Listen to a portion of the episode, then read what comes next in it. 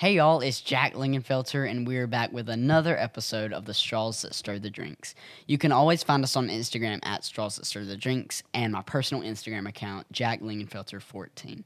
And it's another exciting episode of the podcast today. We are so lucky to have Dr. James Woodard, who was just recently given the position of National FFA Advisor. So we're going to ask him all about it today, so let's jump into it.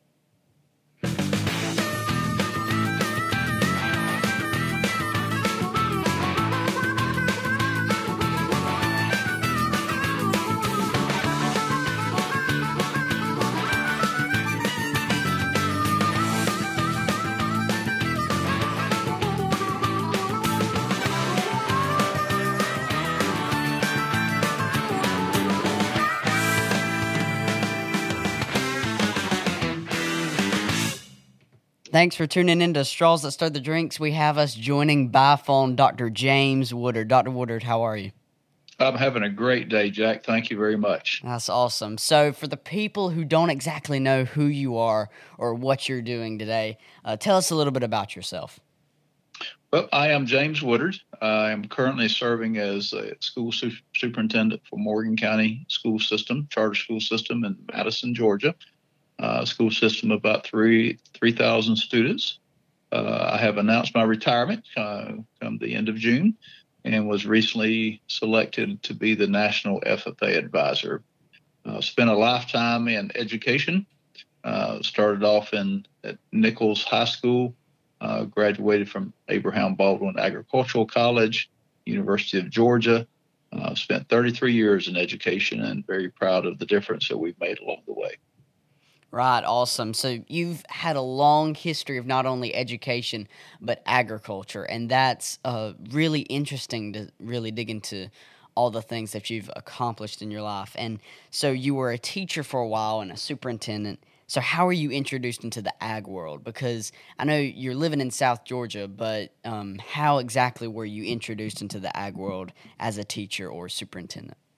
Oh, absolutely, Jack, and I appreciate that question because I think the background that uh, I carry is very important to uh, the, the, the, values that I um, try to live by today.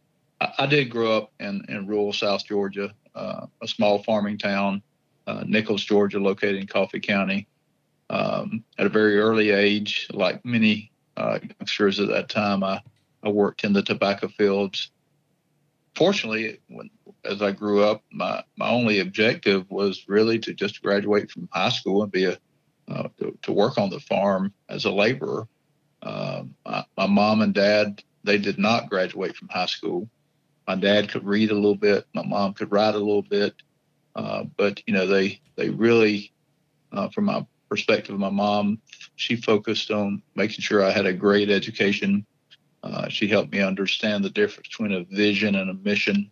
Her vision was to see me graduate from high school. Her mission was, on a daily basis was to have me in the mental set and and do the things that would would allow the teachers to help me get that education. Um, I was very determined that that I'd have a strong work ethic, and that was very important. And and both of those things were very important to me in my life. Uh, but but you know I, I did encounter some adversities, uh, poverty, uh, I was a very poor reader. Uh, I, I, didn't have a model for higher education in my life, and, and I had some speech challenges growing up. Uh, I was introduced to the FFA in the seventh grade. Uh, I wanted to wear the FFA blue jacket because of the impressions that it had with uncles. Uh, then we traded ag teachers in the 10th grade, and Mike Tanner was absolutely a very strong influencer in my life. Uh, he encouraged me to run for my first FFA office. Uh, the banquet that year, I did not receive any awards. And uh, at the end of the banquet, I told him, I said, "Hey, fear you're going to get tired of hearing my name." And that's uh, that's that's where I, I really kicked off uh, my my FFA uh, background and and created my life mission to make the difference in the lives of students to the same degree my ag teacher made in my life. So from there, I went to ABAC, University of Georgia, received a bachelor's in education, started teaching in Hazlehurst. Uh, wanted to uh, question why some other states were doing better in FFA than Georgia was, and that's when I got into the leadership piece, became the state FFA director, ended up later being the state director of career and technical education, in which we built a career pathway system that still stands today. And and from there, I, I just needed to be downsized and be a daddy. And uh, so I became a CTA director and built a college and career academy in Newton County. And uh, more recently, six years, been in Morgan County, where we've, uh, uh like I said earlier, 3,000 student school system. Uh, basically worked through a reorganization of of uh, of our school system and master plan to 612 campus with the high school, college, and career academy. So very, very proud of all the experiences I had, but most proud of the difference that my ag teachers, uh, my teachers at Nichols High School and Nichols Elementary, uh, made in my life, and, and and just very proud of that. So you spoke of uh, becoming the the FFA big uh, top dog at, at the Georgia FFA, and so how were you able to, to kind of get into that process? How were you able to get that job and, and become the leader there? You know, Jack, one of the things I've, I've, I've really tried to stay focused on is is is doing a recheck of my life mission. And my life mission was created unknowingly, and I I, I sort of defined that a little bit more uh, concrete from a concrete standpoint of of just making my, my life mission is focused on making a difference and degree in the lives of students to degree that same degree that my ag teacher made in my life. I would tell you I did not set out to be the state FFA advisor. Uh, all I wanted to be was an ag teacher. So my challenge was that I felt like things could be better, and in in making those questions, I was challenged by some colleagues, friends of mine, to say, "Hey, if you've got better ideas, you need to step up, or need to shut up." And I know that's pretty blunt, but that's the way they said it. And so uh, I I began uh, uh, just positioning myself in leadership roles that eventually landed myself as the state FFA advisor. Very, very proud of, of that time frame. Uh, that I was state FFA advisor from the year 2000 through 2005. Uh, felt like we put a lot of focus on uh, creating some unique activities for kids that still exist today. Uh, it was our team, our team that moved the state FFA convention from the FFA camp to Athens, which eventually got moved to Macon. So moving the participants from 800 or so to 5,000 now is very exciting. We created the Governor's Honors Program for ag education. Uh, uh, that still stands today. Uh, put a lot of emphasis on middle school development, which has really helped expand the FFA membership opportunities for kids in Georgia and so those are some of the major initiatives that we put forth when I was state FFA advisor. But I think the clear point is, you know, even sitting here today, I never intended to be anything but an ag teacher. But and, and I've stayed involved in the education field just in different ways than I intended to be because I was I was willing to put myself out there and encouraged by others to put myself out there to do some pretty unique things for kids. And so you've had a, a pretty neat track record of kind of going from state advisor and then jumping to national advisor. So how was that almost transition from one level of FFA to really getting indulged in FFA and like what exactly do you do as national advisor? Well, you know, uh, uh when I left the state FFA advisor position in 2005, I, I, went to be the state director for career and technical education. To, to many of our listeners, that they might compare that to vocational education. That might be their their terminology that they would use. Um, and then you know back to the local system, and then to the local uh, superintendent. Um, I was not seeking the idea of being the national FFA advisor. There were some changes taking place in the organization that I had sort of been displaced from because of the new positions that I was in. Uh, my kids were still very involved in both uh, FFA and 4-H, uh, but you know it was one morning that I received a, or I actually answered a voice call from someone who said that this opportunity was available.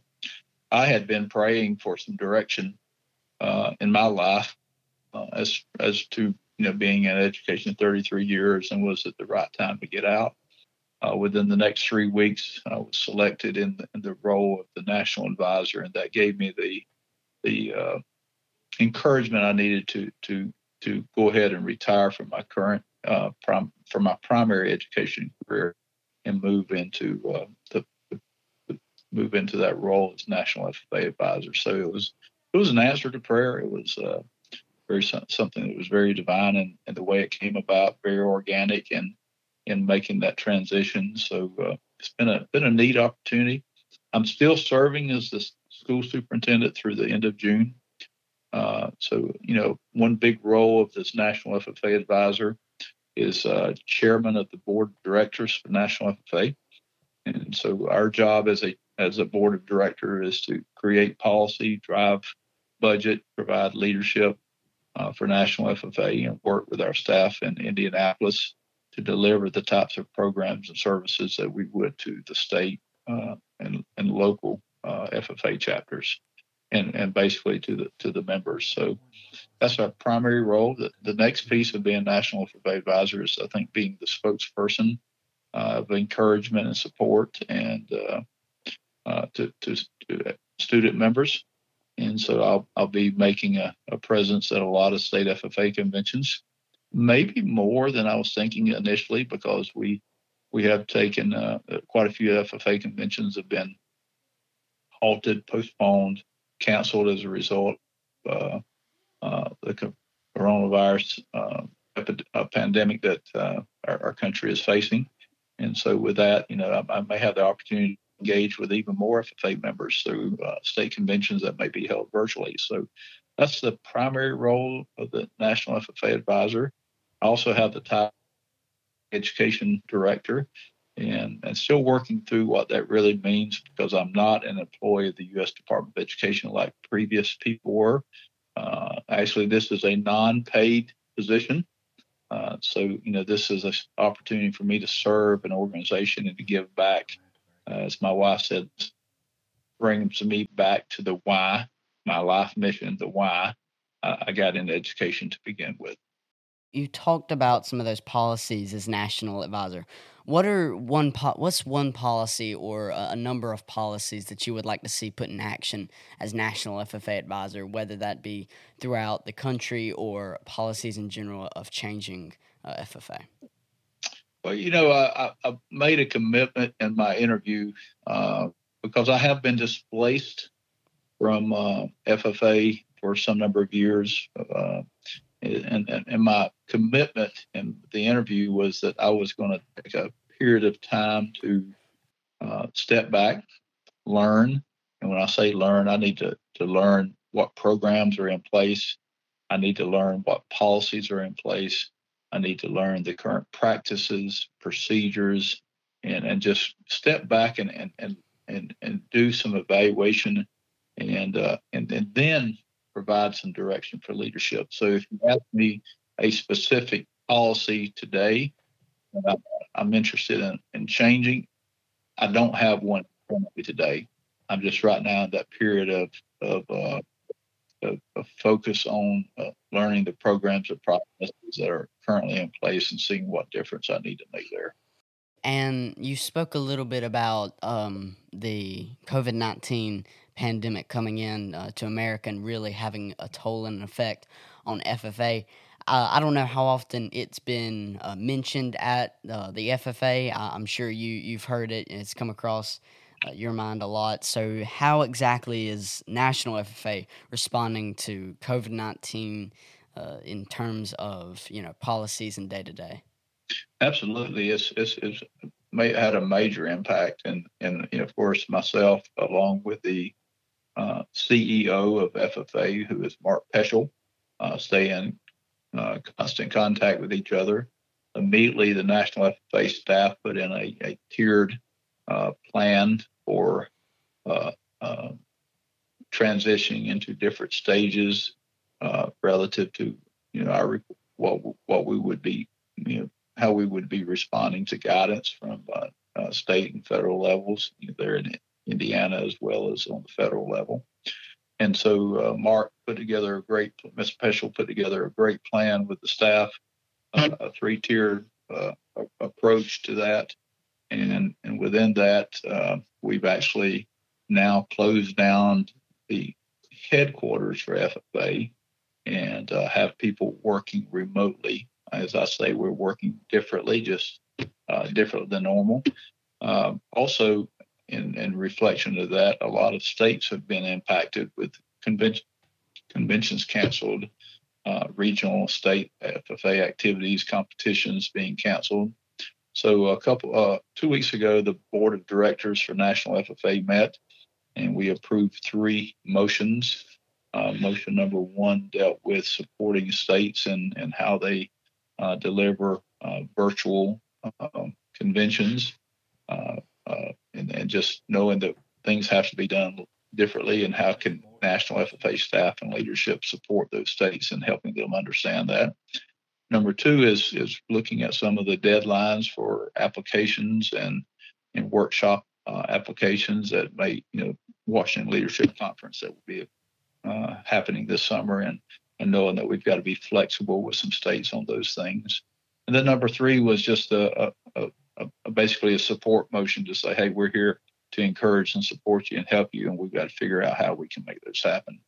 So I'm very very proud of the profession. There's been uh, a series of conference calls this week with every uh, with leaders in every state uh, in the nation, and identifying ways to redeliver career development events, uh, redeliver leadership development events. You know, how do we deliver um, uh, state conventions? How do we lead differently as as leaders in this time? So those are things we supported thus far don't know that we have all the answers, but but we're, we're working with states to, to to support them and help them in that. You sound really professional talking about all this, but I, I have to ask: Has it been a little overwhelming having to take on so much of this responsibility and leadership? And you know, obviously being chairman of the board and you're taking on a lot more responsibilities. Has it been overwhelming? And you know, how are you dealing with that? Are you um, trying to time manage better? You know, uh, talk a little bit about that.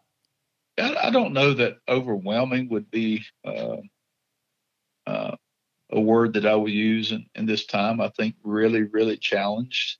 Um, you know, I'm running, I'm serving as a CEO uh, for a 3,000 student, uh, 480 member staff staff uh, school system, and serving as the the, the uh, National FFA advisor.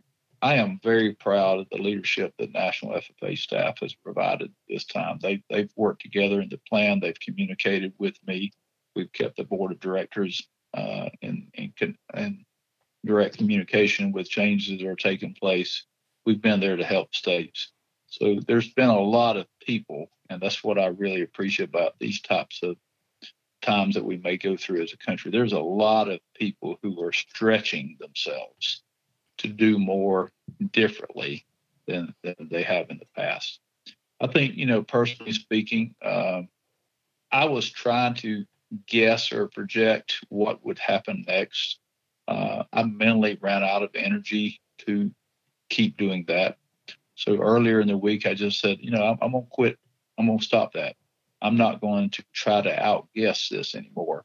How we really work differently and support each other and build climates and cultures that are encouraging and supportive. And that's what I've done this week that has probably given me more peace, uh, more comfort uh, in these challenging times. And so it's it's uh, it's it's a great opportunity to learn differently. It's a great opportunity to stretch ourselves. It's a great opportunity to see what technologies exist uh, that we did that we weren't prepared to enter into, but this gave us an opportunity to do that. We talked about the coronavirus, and I'm sure that's obviously one of the more challenging things to try to overcome. What would you say that we as FFA members could do to help in that effort um, in the, the fight against the coronavirus? You know, Jay, that's a great question. I appreciate that question very much. Uh, FFA members are, are known for their leadership skills. Uh, students really appreciate the voice of of, uh, of other students. I feel like it's a great opportunity for those voices to be heard. I think it's a great opportunity for us to understand, uh, for you to understand as young FFA members that you, you, do have a voice. You do you can provide encouragement. You can provide uh, a motivation uh, for doing things differently so that we can get the norm uh, a little quicker. And so my, my challenge would be, you know, number one, we need to wash our hands. Number number two, social distancing. And and and I heard the terminology a little bit different last night. Maybe it's not as much social distancing as it is physical distancing, because our our, our social well-being, emotional well-being is our emotional well-being is really connected to our social connectivity. Uh, but I would really encourage a strong student message to our young people. You know, sh- share the message that our norm will be different if we don't take this as seriously as we need to, and that we we may uh, not have some of the activities that we're accustomed to having and in that, we need to be really supportive of our leaders who are adapting and creating new ways of engaging us. And, and, and you know, if we have to have a virtual state convention, we need to figure out how we can be as engaging and, and, and share uh, experience with other FFA members that encourage them to be engaging. That's a great actually point to bring up about virtual state conventions. What would that actually look like a virtual state convention? I know you're you're uh, the national advisor, and you might not know the the really specifics on state uh, virtual state conventions, but I don't know if you've had any meetings about virtual state conventions and kind of talk about what that might look like. It it could look differently in in um, in every state. I think, uh, well, number one, what I know is that there was a conference call with all with with most state uh, directors slash uh, executive secretaries earlier in the week. Just just talked about how do you deliver that. You know, whether some of the leadership workshops that would occur. There's a lot of other technologies that could help us deliver uh, career development events. Uh, how would we maintain uh, ability of, of, of, of giving tests that would typically be given at a state convention? How do we create excitement for having a guest, even even having comments from the National FFA advisor? So I don't know that I could tell you all the specifics on what uh, what could be done, but I know that states are, and, and Colorado, I think, has already had a virtual state convention. Uh, and I can't recall off the top of my head how they did that there's some platforms that are, states are using to, to to be able to try to work through that as some conventions are getting uh, canceled and others are being postponed uh, with the hopes of having something physical later on, but knowing that that might not be a possibility. So a lot of people are working together to to, to determine those uh, types of uh, uh, virtual type conventions. And so now you have really kickstarted your years as, as national advisor, and you've you know been been handed with uh, a lot of challenges such as uh, the coronavirus. So, what specifically would you hope to accomplish in your years as the national advisor? You know, we we're we're at seven hundred thousand plus FFA members in the nation. Uh, we're we're coming up on the 100th anniversary of the National FFA organization in, in basically eight years. Uh, I think even the, the coronavirus situation that we've had in our country may help us determine ways that we could expand our membership base and and and focus on the idea of having 100 1 million members by the time we hit the year 2028. Uh, you know, that's important to know that we're have the opportunity to make that much more difference uh, in the, the, lives of young people uh, in, in, terms of numbers. But I would also want us to focus on not only the, the numbers of the members, but looking through their engagement into the organization. So even this this issue that we have as a country now may help us understand ways that we can help uh, young people people be even more engaged in the organization. So my focus would be, you know, growing our membership, uh, but more importantly, growing the engagement of those members through our three circle model of, of strong classroom instruction, of, of a good supervised agricultural experience, as well as uh, leadership and career development through FFA. You know, obviously, over here at Georgia, we're really excited to see what all you were going to do, Dr. Woodard, in your years as national advisor. And thank you so much for being here, Dr. Woodard. It's been a real treat to have you on, and we hope to talk to you soon. Thank you, Jack, and I really appreciate the opportunity to be interviewed today. And I would just encourage us during this time to, to know that we have a lot of adult leaders. I mean, a lot of adult leaders really focused on caring for young people and caring for uh, creating opportunities that continue the great excellence of, work and the excellence of work that we've done through FFA for, for almost a century. Absolutely. And that's another episode of the Straws That Stir the Drinks in the Bag. We hope you enjoyed, as always. Communicate with us via Instagram at Straws That Stir the Drinks and consider sub- subscribing, as always. And look out for the next episode soon. Thanks for listening.